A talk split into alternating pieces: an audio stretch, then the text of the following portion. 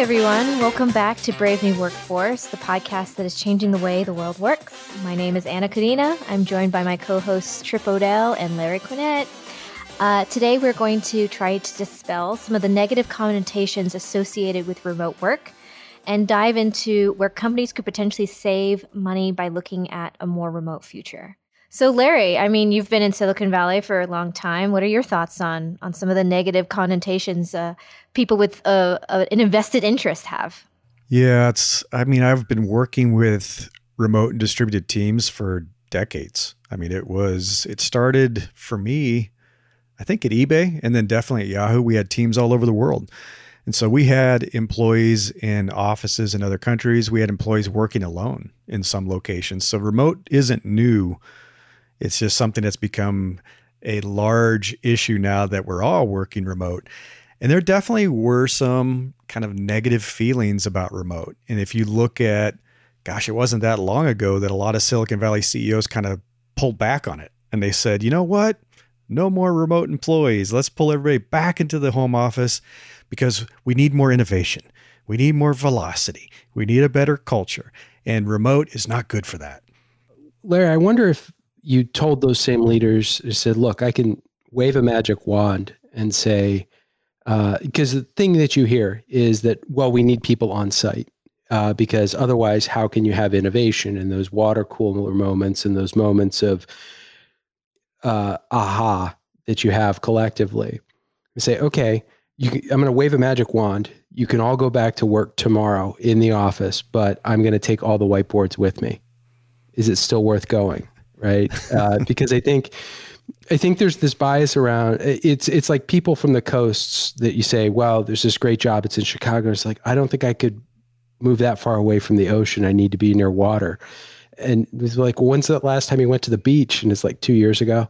Uh, because it, so, so I think there's this, yeah. there's this fear of the unknown. There's this fear of how could this work? Because it is foreign. I mean, when you look at this idea of even the way that we talk like okay so take web pages for example. Like web pages back in the day back when larry and i were getting started they looked like pieces of paper. People would treat them like pieces of paper and that's how you would lay things out and it was very much of a paper based publishing model. And then as things evolved and grew we thought differently about how the web should work, how it should work differently on a phone or in a browser. So I think there is a mindset shift that has to happen. And this is the opportunity for companies to attract and get that bounce out of coming out of this into something that's way better if they're willing to experiment and be a little bit more innovative in how they work and how they think about where they work. Yeah, I mean, I think I think that's true. I think you know, as I said, we had remote work before the pandemic began. We've all got experience with it. Anna, you've been working remotely for almost your entire career. I mean, have you witnessed some of this on your side where, as a remote employee, it feels like maybe you're not getting treated quite the same as the people who are in the office, that maybe they don't respect your work as much as someone who's sitting in the cubicle next to them? I think it depends because if I'm coming in on a consulting basis, then of course, uh, respect gets kind of thrown out the window because the people that you're consulting for are usually the person that, uh, like the CEO, or they need uh, outsider perspective and insight. But I have been part of teams where they work in the office and I'm kind of the remote employee or re- remote out- elsewhere. And no, I, I honestly think that there are kind of learning moments each each company you are you're working with everybody works a little differently. So there's can be a bit of a learning curve.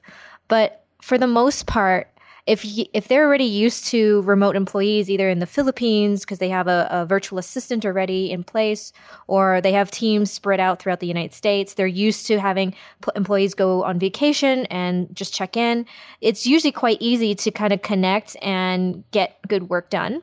If anything um, being an outsider is a little more helpful, eh, especially in the content marketing space, because you can really sit down and focus on the work that you need to do without being kind of badgered by the rest of the world. So um, it's been benefits to me mm, for the most part when it comes to a remote employee coming into a physical uh, company model.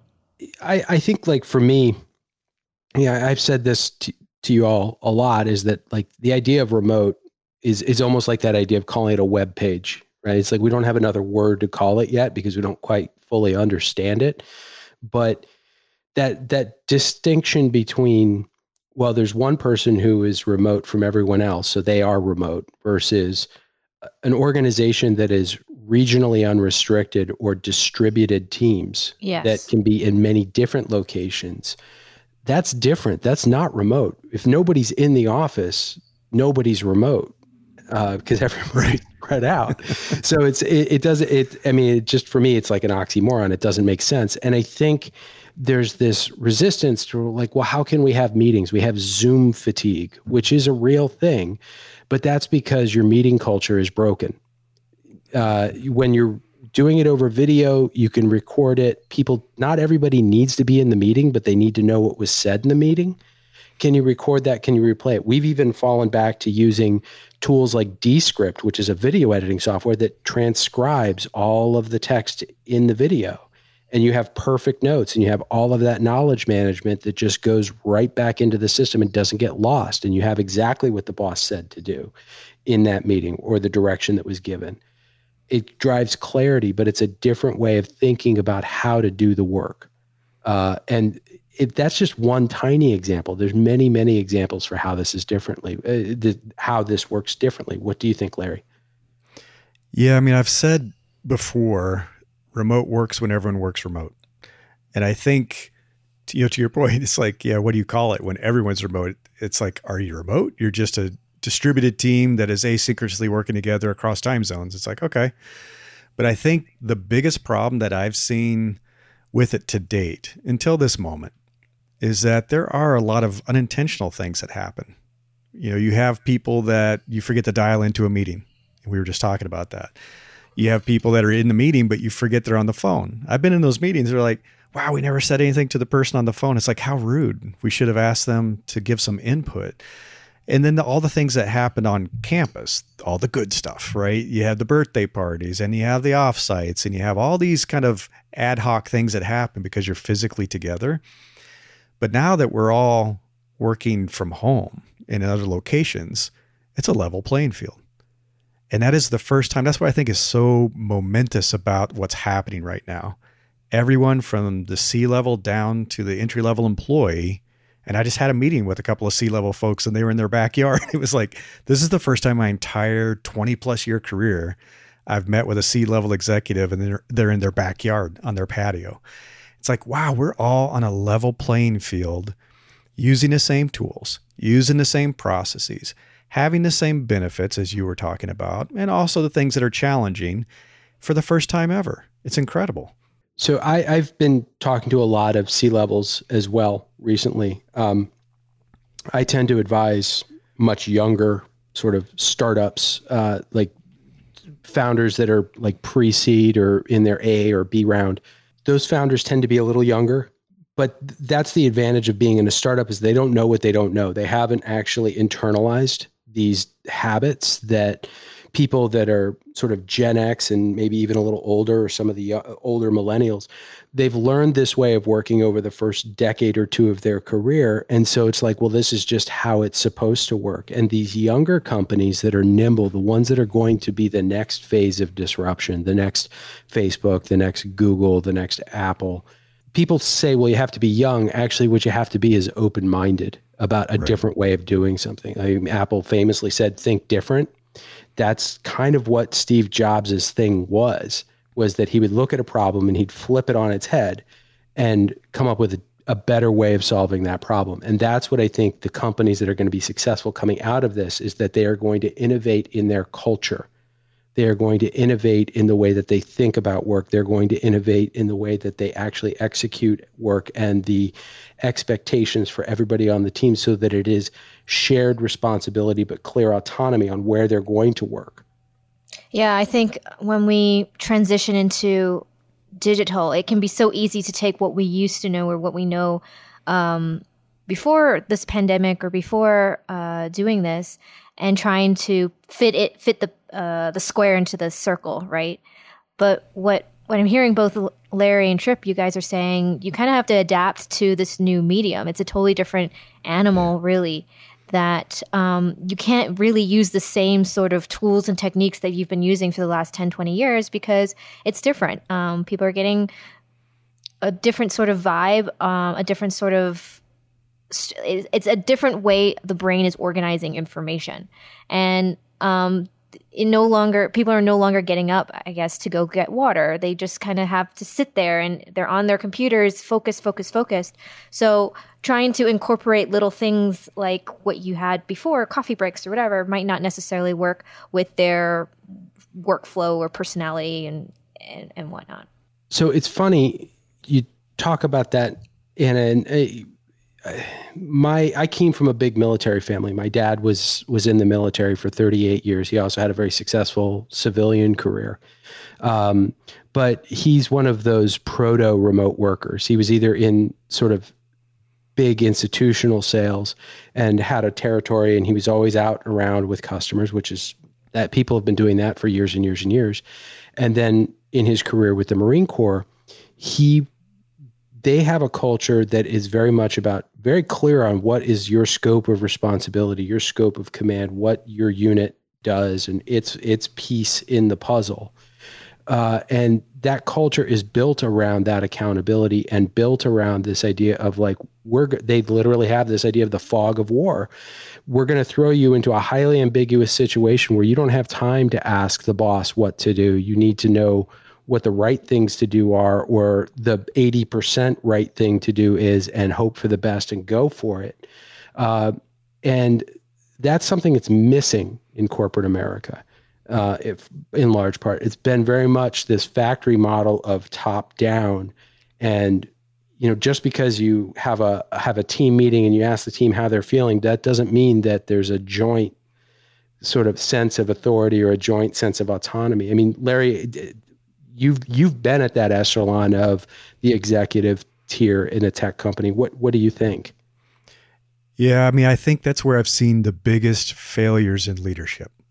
It would be the individuals who didn't realize that your best outcome is to have a team that can operate independently. You don't want to be so crucial that your team can accomplish nothing without you present. They can't accomplish anything without your constant guidance you're hiring incorrectly, you're managing incorrectly, and you're a poor leader if you're constantly trying to control your team and the outcomes.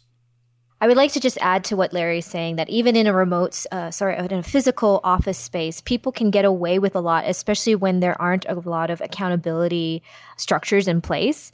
Um, and it takes people a lot longer to realize uh, through because there's not a, not a lot of kind of like paper trail or accountability or or kind of follow through. I guess that's the word I'm looking for. There's not a lot of follow through in uh, a physical model that things can slip through the cracks quite easily. And if if somebody forgot, it's not like that not big. It's not that big of a deal because a bunch of other people forgot as well. In the remote setting, it's very difficult to get away with quote unquote forgetting or being kind of taking a back seat to the team. Yeah, you just you reminded me of a, a situation I ran into many years ago at Apple, where because of the fact that we were all in a physical building together, you get a little sloppy, I mean, a little lazy about documenting anything. You're in a meeting, you're like, okay, here's what we're going to do, and everybody knows what they're going to do, and we don't write it down anywhere. No one documents anything. And we had some code that was acting up with part of the finder that we were working on. And somebody said, Oh man, who wrote that? And they're like, He left the company. He just left the company like two months ago and there's no documentation. So we had to bribe this engineer to come in after hours with pizza and beer to come in and help us fix the code because no one was documenting anything. They were running fast and loose and taking advantage of the fact that we all were together in the same room. And that is a huge failure. It's I think that's a crutch that companies have leaned on for so long. And I think there are tremendous benefits to your point, Anna, that everything is being documented and captured so that there's institutional knowledge not going out the door. And I mean, us as brain, like our brains, when we're in a meeting, we feel like we've accomplished something. And so we kind of get those endorphin boosts when we're in a meeting, yeah. but that does just because we've been talking, but no action has been taken. So I think again, it, we get away with a lot before. What do you think, Trip? Yeah, I I think that yes and because uh, you guys are just talking about the normal sort of human things get busy. I meant to write that down, but I didn't because I got interrupted or got pulled into this meeting. That happens. Uh, having things that can passively back that up, whether it's a video recording or a transcription, that's great. The other things that are happening, this is the unmeasured pieces, is what's all the bad stuff that's happening in your workplace. There was a recently an article about uh, in the financial services industry, people were getting there was an eight percent jump in people violating ethical standards uh, because they were now remote and their email and their Slack and so forth. It'll be like, oh, let's take this off and go on the phone, and those were compliance issues. Well, that's just because they're forced to work online. It's not because that stuff isn't happening and it's out of it's out of sight, it's out of mind. How much sexual harassment, how much bullying, how much fraud, how much you know the, when you're when you're forced to work and be accountable and your name is signed up to stuff, whether it's a JIRA ticket or something else, when you have that level of accountability and that chain of control throughout your system and that trust, that also brings in accountability. I'm glad you brought that up because I, I just read an article which made me shake my head. And it was saying, now that we're all working remotely and we're using all these tools, harassment and bullying has gone up dramatically. It's horrible and it, and it can't be accounted for and no one's tracking it. And I was like, have you ever worked in a corporate environment? They're like, if this happened in a corporate environment, people would see it and it, and it wouldn't be tolerated. It's like, that's absolutely patently false. I have seen so much harassment and bullying in the workplace where there's a power dynamic. I, have been in meetings with executives who are cursing and screaming and throwing things, and no one in the room blinked an eye because, hey, it's the big executive. Everybody shut up and put up with it. It's like, come on, this stuff has been happening. It just wasn't documented. It was happening in hallways, it was happening at offsites, it was happening in hotel rooms.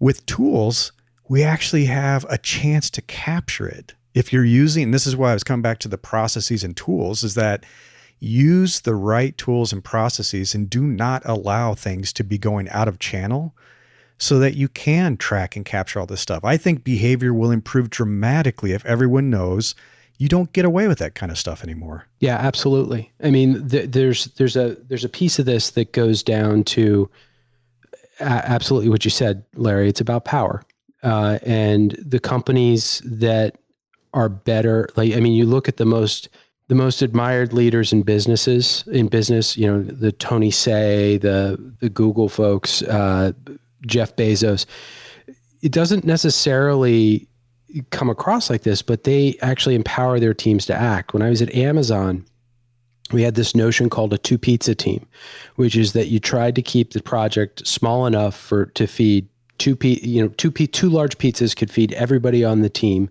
in order to get the idea out there and get it tested, and that uh, executives would would poke holes and ask lots of questions about what you were doing, but they wouldn't tell you no or not to do it or to stop sometimes they would, but that's because you were wrong. But like, I mean, you were badly wrong. But they, it was really about let's let the customer, let's let the data tell us, right? And I, I think these very hard nosed business folks that are like, what about innovation? What about creativity? What about collaboration? How do you measure that? How are you measuring it now? How do you know you have less? Uh, so it's it, those are those are the challenges that I think a, a self-aware executive is going to be asking themselves on how much better or worse could this be? And could we actually create the culture we would all want to live in? And it doesn't feel as much like work. It's more balanced.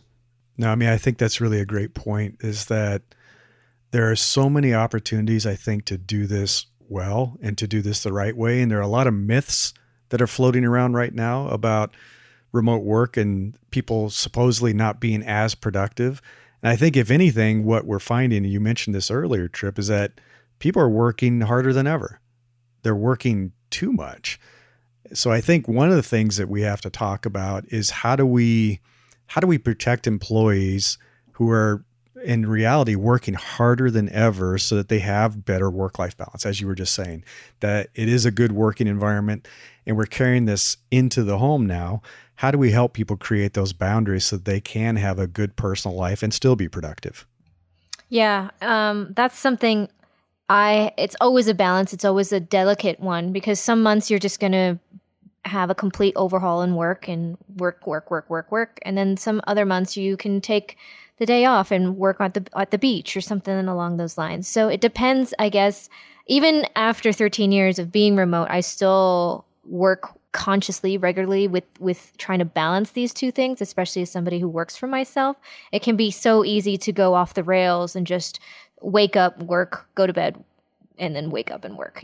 So it's not all sunshine and unicorn farts. I mean there are challenges in how we work in this way right? Like there are there are challenges around not being in the same room or the same building at the same time. Um, there's challenges in communicating desired outcome versus directing the work. Uh, and those are actually easier to change, but there's some hard challenges like distance and time zones. Uh, you know, I work a lot with clients all over the world, but many on the East Coast, and I'm constantly trying to juggle in my head is like, oh well, I was told there'd be no math, so is it plus three or minus three, right? Uh, but I've used tools like Calendly that just does all that math for me and people just but, it's it seems rude to send oh use my calendly link for this meeting that i want to have with you so that you can pick what time it is. It's more efficient but it's sort of like telling somebody oh no look at my i'm asking for the meeting but i want you to look at my availability and then just pick a time right? It seems like a weird rude way to do it but it's actually a smarter faster way to do it. So there's there's there's some ways to work around that but there's also some hard challenges like you get spread out you you you two keep talking about a workforce around the world. I've worked with teams in india. That's hard. An 11 hour shifting your life by 11 hours is really really hard especially when you do need to communicate. So i think there are there are some challenges and we should be upfront about that. What do you think anna and larry? We're, we're in different time zones different places but i think like let's be honest about the challenges of how to scale that kind of a culture. It's it's absolutely true. I mean, when I was at Yahoo, I had teams in Europe, India, Taiwan, China. They were all over, and it, it was it'd be easy if it was just one other time zone, but it was like multiple time zones, and so there are times that you need synchronous conversations. But what you try to do is limit those times rather than that being the standard. Like, well, every single week we have three standing meetings, and one's at 6 a.m. so you can talk with Germany, and the other one's at 10 p.m. so you can talk with India, which I did for a while. And that's not the way to think about this. As we were saying earlier, remote work is an entirely different beast. You have to start to use tools and processes that enable you to be asynchronous and effective. You have to trust your team. So I think part of that, which I discovered, was having somebody in country who was actually kind of my right hand person that took ownership and they loved it. They're like, wow, we have autonomy and authority to make decisions. So we worked out a process and we said, up to this level of priority, these types of projects, I trust you. Come back to me, you know, send me a report once a week, let me know how it's going. Something that's in this priority level, which we know is going to be a huge issue at the going all the way up to the CEO, let's set up a meeting and have a conversation. But we tried to limit the times that we had to be talking at the same time and work asynchronously as much as possible. Yeah, and honestly, if you optimize it effectively, it can be quite powerful because you literally have a workforce that's working 24 7. And I, I've worked on uh, web development teams where the team in Costa Rica would be working on a on a very important project, and then by the time end of day 5 p.m., they're handing it off to the Ukrainian team, and the Ukrainian team is picking up where they left off and continuing on. So it's as if nobody took a beat or step or slept um, because they were able to utilize uh, the time zones effectively. Also, in, in kind of a tongue in cheek way, if you need to set up meetings on a regular you can always find a night owl. There's tons of them uh, who would love to work at odd hours of the night and have in- meetings from India. I mean, so so many of my creative type friends prefer to work at night and kind of dread the morning 8 a.m. meeting. So if I were to tell them, hey, meet up with a with some of the guys in India, they would be having a field day for for for for that kind of schedule. So here's the bad news, because we've made this sound really great and all the all the good things you can you can do with it and strategies that you can use to prevent that knowledge loss and to empower your teams. But culture eats strategy for breakfast. Uh, and really, this needs to be a cultural change within your company. If you work for one of those companies that has the pre meeting before the meeting that is there to review before the pitch to the CEO, um, that is the top indicator of a broken meeting culture is that people need to double, triple check the work before they get it in front of the CEO who may not even have the context on what they're responding to.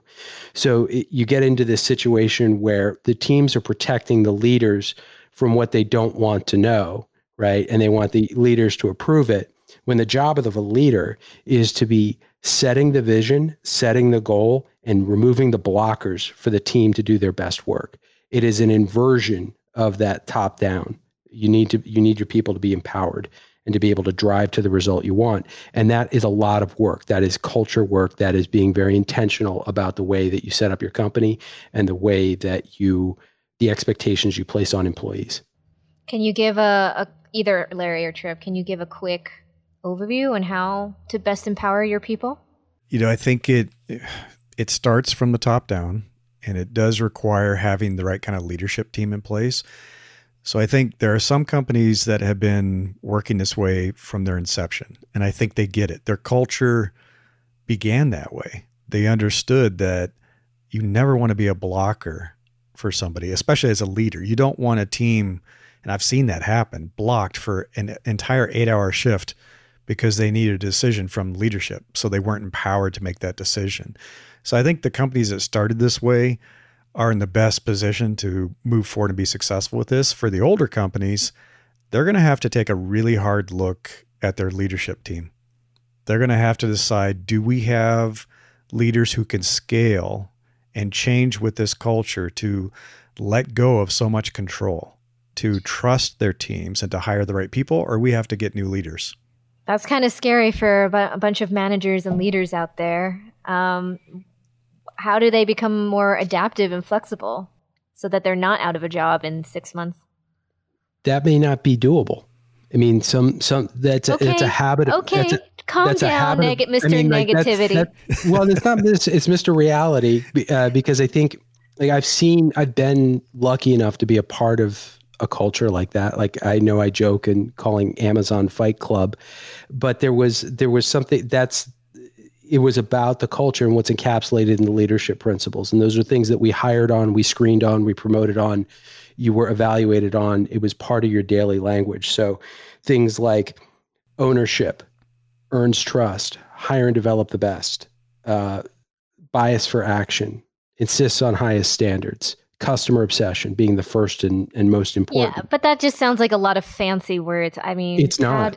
How, how it's not like I, I I was in reviews where they would say, This needs to move faster. I need some bias from action from you.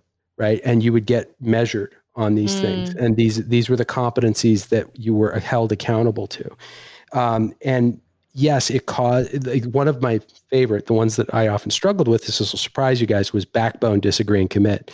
Very good at backbone, having a point of view, being able to defend it with data, being able to have a contrarian point of view disagree and commit was the hard part sometimes, but it was about like you can't continue to block action that delivers value for customers and allow perfect to get in the way of the good, right? But it was the operational way of like when I was talking with peers or my boss or my directs or the executives, we had this common language and language reflects culture, the expectations on how an Amazonian works. It's a tough environment, probably overly tough but it came down to the fact it was reflected even in how we were paid. Most of your pay comes from stock because you were an owner. And that that's the the kind of radical ownership that is required to make a culture like this work well. Yeah, I mean, I think the hard thing that people are going to have to hear is that either they adapt and their leadership team adapts, or a company that is more flexible and knows how to work really well remotely because this isn't going away, is going to eat their lunch. And there are a lot of hungry young companies coming up that are willing to embrace this whole new model of remote work and they're talking about it. They're all over social media channels saying, "Hey, if your company won't let you do this, we will. We've been this way forever." Yeah. I mean, you look at companies that systems integrators and that, that sort of thing, they're scared to death of places like uh, uh, Zapier, right? That are remote, but they all they do is connect this the tools, the SaaS tools that teams are using, and automate those workflows. Those used to be all-in-one sol- custom solutions that many companies have made businesses of, connecting all of that spaghetti code in the back end. They've simplified it. Um, and so I think those more nimble companies that have gone and they've embraced regionally unrestricted teams created a culture around empowerment. They're going to drive faster and make more progress faster. What do you think, Larry? I mean, the one thing I wanted to point out is everybody acts like this is completely black and white. You're either fully on campus or you're fully remote and you never meet anyone, you never see anyone, and you're stuck in your little office in your apartment or your home. And that's it. That's your life from now on. But I, I tell people look at the companies that have been doing this for a long time. You look at the buffers and you look at the Automattics. and how do they do this? Yes, they work remotely. Yes, they have distributed teams. They trust their teams to get things done. They also realize we're human beings. And so once a quarter, they have an offsite. They bring everybody together. They spend the money because they're still saving money by not having a massive campus. They bring the whole team together somewhere. And so they all get a chance to work together for a week at some wonderful location, do the bonding, build the culture, get to know the person that was across the screen from you. And that does make a difference. I did that when I was at eBay and Yahoo. I traveled to meet with my teams at least once a quarter and would spend a week with them and it made a huge difference in our collaboration later. Yeah, I do want to mention that it is not black and white. And the whole pur- purpose of this podcast is basically to showcase that you can design a life that you want. You don't have a, you don't need a company to design it for you necessarily because remote work allows you to finally choose what you value and um, I hope with the conversations that we've had today and previous episodes and future episodes, that kind of highlights the fact that this is about creating a life that you want on your terms and being able to make a living and pay your bills and and and have a good life.